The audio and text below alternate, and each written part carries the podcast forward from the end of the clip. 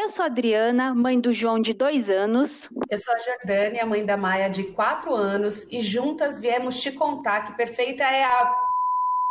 Mãe, a mamãe. Bem-vindos ao Perfeita é a Mãe, um podcast para falar e pensar a maternidade através das experiências de diversas mães que semanalmente vêm compartilhar suas histórias aqui conosco. A convidada de hoje é portadora de uma doença chamada espondilite anquilosante. Ela tem 30 anos e é mamãe da Antonella de 2, e ela vai contar pra gente como essa doença afetou e afeta a vida dela e o momento em que ela se tornou mãe. Bem-vinda, Emirielle, é um prazer recebê-la aqui no Perfeito é a Mãe.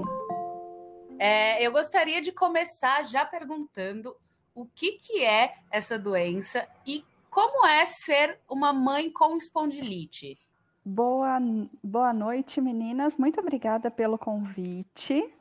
É, a espondilite, ela é uma doença autoimune e ela é crônica, né? Ela não tem cura. Então a gente tem que aprender a conviver com ela, a cuidar, tratar para ela entrar em uma possível remissão, que é aquela fase que a doença é, não vai estar tá causando dor, não vai estar tá causando incômodos e a, assim ter uma vida normal. É, a questão dela influenciar na maternidade é que ela limita um pouco. Eu tenho dores, né? Eu estou em tratamento, mas ainda não tô com a doença em remissão, então eu ainda tenho dores e daí limita em, a, em algumas brincadeiras com a bebê, em alguns movimentos físicos mesmo, eu já tenho limitação. Então, o problema maior é a questão de dor, de sentir dor é, sempre. Como estava a sua vida no momento em que você descobriu essa doença? Eu descobri a doença em 2017, no meio do ano. É, eu comecei a ter dores no início do ano, fui tratando, mas eu tratava com uma especialidade médica de ortopedista e no meio do ano só que eu fui num reumatologista, que foi aí que eu descobri a doença e a gente entendeu os tratamentos corretos que eu deveria fazer para amenizar as dores, né, e os efeitos da doença. E, e no fim do ano de 2017 eu descobri a gravidez. Então eu já tenho, já tinha doença desde de antes da, da gestação, passei pela gestação toda é, e a bebê nasceu. In, influencia muito em toda essa questão de cuidados, né? Principalmente quando recém-nascida, a bebê que precisa de mais atenção, precisa de um, uma atenção especial da mãe, depende, né? 24 horas por dia da mãe é, trocar fralda, amamentar, dar banho. Então, foi a parte mais difícil, né? A gestação e o pós-parto. Agora está melhorando, que a minha bebê já tem dois anos, então aí não precisa daquele colo como antes. Então, agora já ajuda nessa questão. Você falou da que você descobriu um pouco antes da gravidez, né? E existe um tratamento.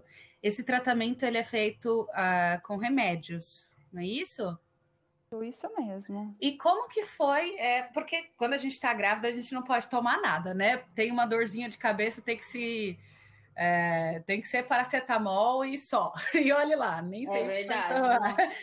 É horrível, né? Grávida não pode fazer nada, é horrível. E aí você tinha que fazer um tratamento para sua doença e você estava grávida. Como que foi isso? Assim, você conseguiu fazer o tratamento? É, foi assim, quando a gente descobriu, é, nós iniciamos com os comprimidos anti-inflamatórios, né? Até a gente pensar e conseguir ver qual o remédio melhor para tomar, que é um remédio imunossupressor e ele é bem forte. É, aí logo que eu comecei nos anti-inflamatórios apenas, a gente descobriu, descobriu a gravidez. E aí a gente abortou a ideia de tomar o imunossupressor naquele momento, né? Fomos levando, a gestação foi dolorida. Essa Ai. é a principal frase. Eu não lembro nada da minha gestação, nada. É, todas as mães, o pessoal que eu converso tem lembrança da, da barriga, tal. Eu não consigo lembrar, porque eu lembro apenas da dor. Para amenizar a dor, a minha reumato, junto com a obstetra, iam bolando alternativas. Então foi é, hidroterapia, acupuntura, aí eu dormia com a bolsinha de água quente para tentar amenizar. E o máximo de remédio foi o paracetamol. O máximo. E onde, é, e onde mais dói? É, é no corpo, é nas articulações? É, tem algum lugar específico para essa dor ou é tudo assim? É uma dor geral? É assim, ó, a espondilite, ela é uma doença que ela atinge mais as articulações. No meu caso, em específico, nós descobrimos por conta de uma dor no quadril, uma dor que ficou uns seis meses mais ou menos, mesmo com remédio para dor, é, com tratamento no ortopedista, a dor não passava. Por isso que nós buscamos uma ajuda com um reumatologista e aí é, fizemos exames né, a fundo para daí então descobrir. Então, onde eu tenho mais dor é no quadril. Hoje eu já tenho algumas dores no, nos ombros, na região torácica e, e no, nos pés, mas atinge mais as grandes articulações. Ou seja, à medida que a barriga ia crescendo, que é um momento meio dolorido, né? Eh, as costas, o quadril. Eu, por exemplo, sentia muita dor nessa região lombar. Ficava um pouco dolorida, muito cansada e tomava paracetamol, né? Que é o único medicamento que a gente pode tomar. E você, já com uma doença em andamento, só tinha isso, né? Era a única opção. Então, como que era para você? É verdade, Dri. É, a médica até comentava a respeito disso, de que na maioria dos casos de pacientes que têm alguma doença autoimune, na gestação a doença ela melhora por conta dos hormônios da gravidez e tudo.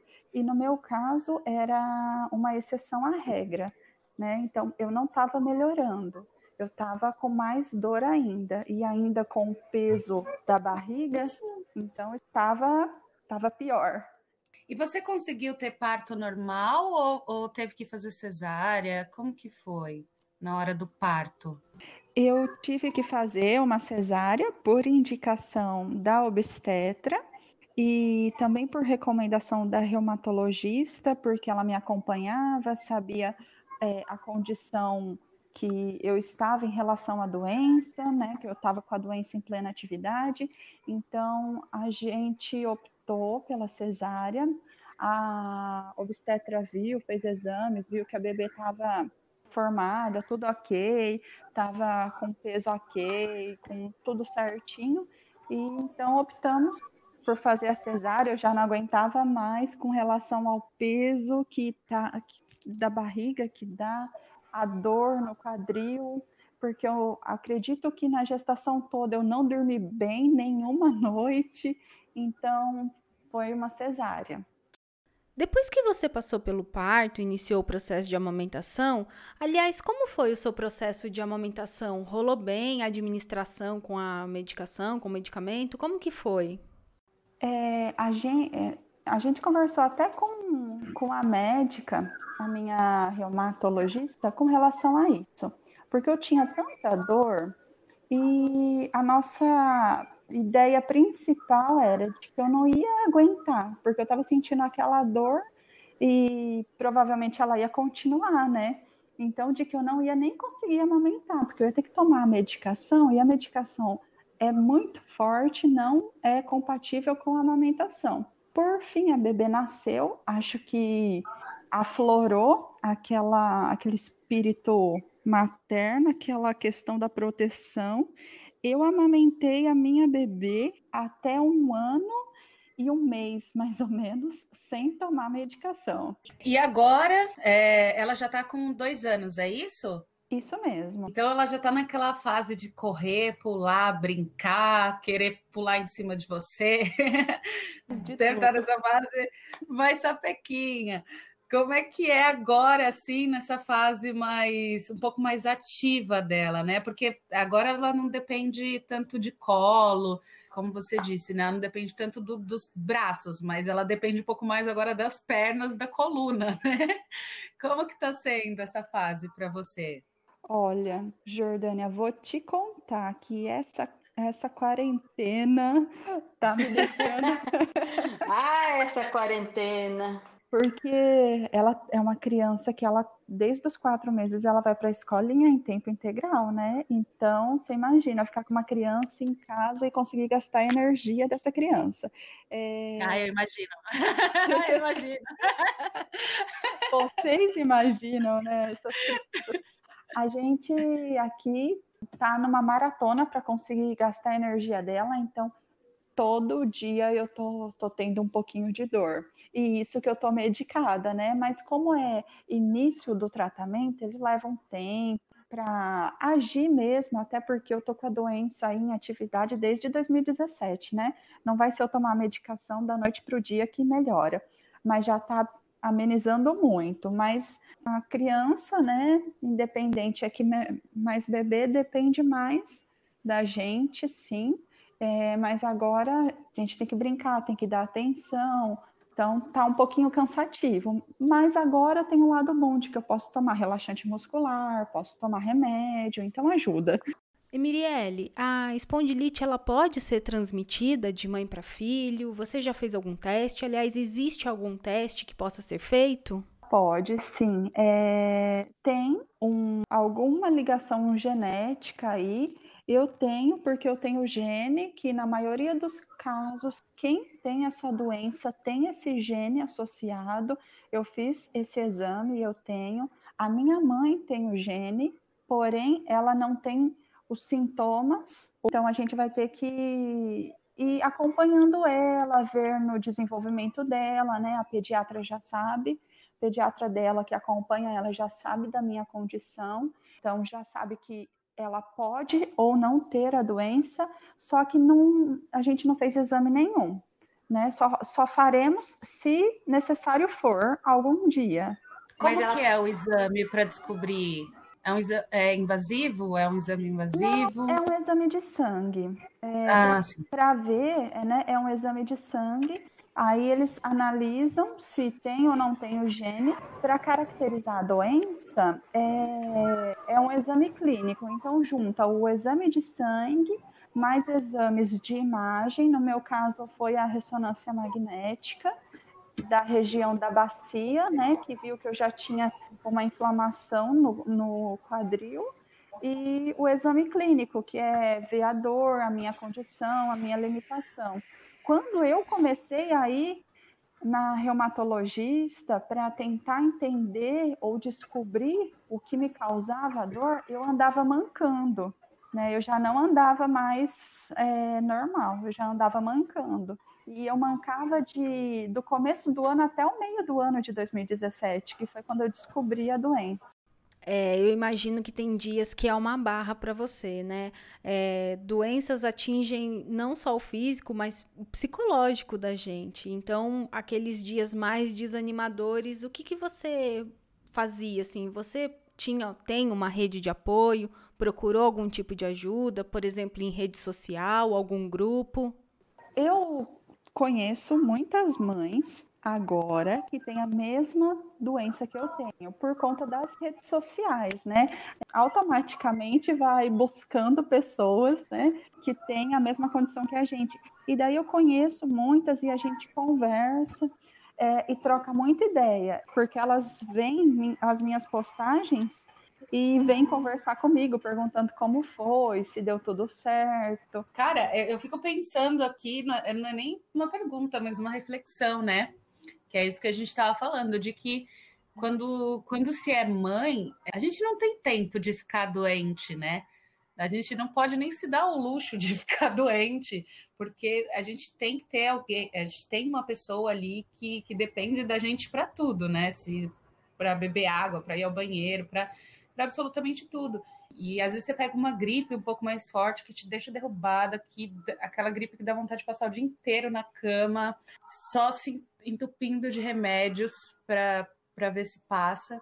E ali, com uma criança do lado, querendo sua atenção, não é nem, às vezes nem querendo, né? Mas precisando da sua atenção. Você, você é casada, né? Sou. Sou você sim. tem um companheiro aí. Tenho. Sua família também tá perto, você tem, sabe, esses momentos, não sei se, se agora, como você está em tratamento, não sei se você tem esses picos, mas de, é, de repente, acordar com mais dores num dia, menos, menos disposta, você tem aí também quem te ajude para que você possa ficar deitadinha, um pouco quietinha também? Olha, Jordânia, a nossa rede de apoio aqui na cidade que, que a gente mora é pequena. É, a nossa família é de outra cidade, então somos basicamente eu e o meu marido. Às vezes, quando eu acordo assim, um pouco mais travada, né? Porque com a dor, eu acho que meio que até já acostumei com a dor. Mas, é, por incrível que pareça. Mas é, eu acordo, às vezes, um pouco mais com dificuldade de locomoção. Então, demora um pouquinho mais para fazer as coisas. Eu acho que a bebê até entende. Às vezes ela até fala assim: dá a mão, mamãe, e vamos juntos, sabe? que bonitinho. Que linda. A, a casa inteira vai, vai contribuindo para fazer dar certo. É, como a gente já falou, né? A maternidade em si, em muitos momentos ela é dolorida, seja no início ou no final da gestação depois no parto, seja qual for o tipo de parto que você teve ou escolheu. É, aí vem o processo da amamentação, depois o desenvolvimento da criança, que é tão cansativo quanto emocionalmente também e fisicamente. É exaustivo em muitos momentos das, de todos os jeitos, né? Concordo. Não, eu concordo. Eu concordo muito. Eu sinto, eu tenho uma sorte, assim, de ter uma, uma rede de apoio muito grande. Por isso que eu sempre pergunto para as mães, porque eu, eu tenho essa sorte de ter uma rede de apoio grande, então eu tenho alguns momentos sozinha, é, eu consigo tirar uns dias de folga, assim, da maternidade, porque, cara, é muito difícil ser mãe, é muito difícil, é exaustivo, é, fisicamente, psicologicamente. É muito difícil, sabe? Eu tenho muitas amigas mães que não têm isso, que são solos e às vezes moram com a família, e aí tem todas as coisas das regras da casa, não, não consegue ter um dia sozinha, sem estar ali para a criança. É, e é, é muito difícil, sabe? E é isso, é um desgaste, é uma, é uma dor, né? É. que às vezes ela chora. Eu tenho uma amiga que às vezes vem em casa para chorar, assim, ela me pede para vir aqui para chorar. Ela traz o filho dela, os nossos filhos ficam brincando e a gente vai para a varanda, senta para tomar uma cervejinha ali e ela chora. Ela chora porque ela fala, cara, tudo faz meses que eu não tenho esse tempo sozinha, sabe? É, é, dolorido, concordo muito com você, Adri. É doloridíssimo ser mãe. E é até controverso, né? Porque a gente está vivendo um momento complicado. Nós estamos trancados em casa com as nossas crias. Então, ao mesmo tempo que eu estou em casa vendo o desenvolvimento dele e muito grata por isso, também estou cansada. Então, em alguns momentos, por mais que eu esteja ali perto dele, parece que a gente não aproveita ao máximo, né? É, é. Ser, mãe, ser, mãe é das 8 às 8, de sábado, domingo não tem feriado, nossa. É, não te, de, de quando eu estava grávida, que eu não dormia de dor, hoje eu não durmo mais, né? De que a gente não tem mais uma noite inteira de sono, assim. Fica acordando 5, 5 minutos para ver se a criança está respirando, né? A gente sempre tem a sensação de que vai acontecer alguma coisa à noite. É isso mesmo. Nossa, é a noite inteira. Aqui em casa agora tá assim, tá um desmame infinito. Já tem uns meses que eu tô tentando um processo de desmamar ele, né? Mas isso aí tá sempre complicado. É bem difícil mesmo. E agora então na questão da quarentena, que a gente tá o tempo todo junto, ele tá ali o tempo todo no meu colo e tal, então ele pede peito, ele vem, ele quer carinho.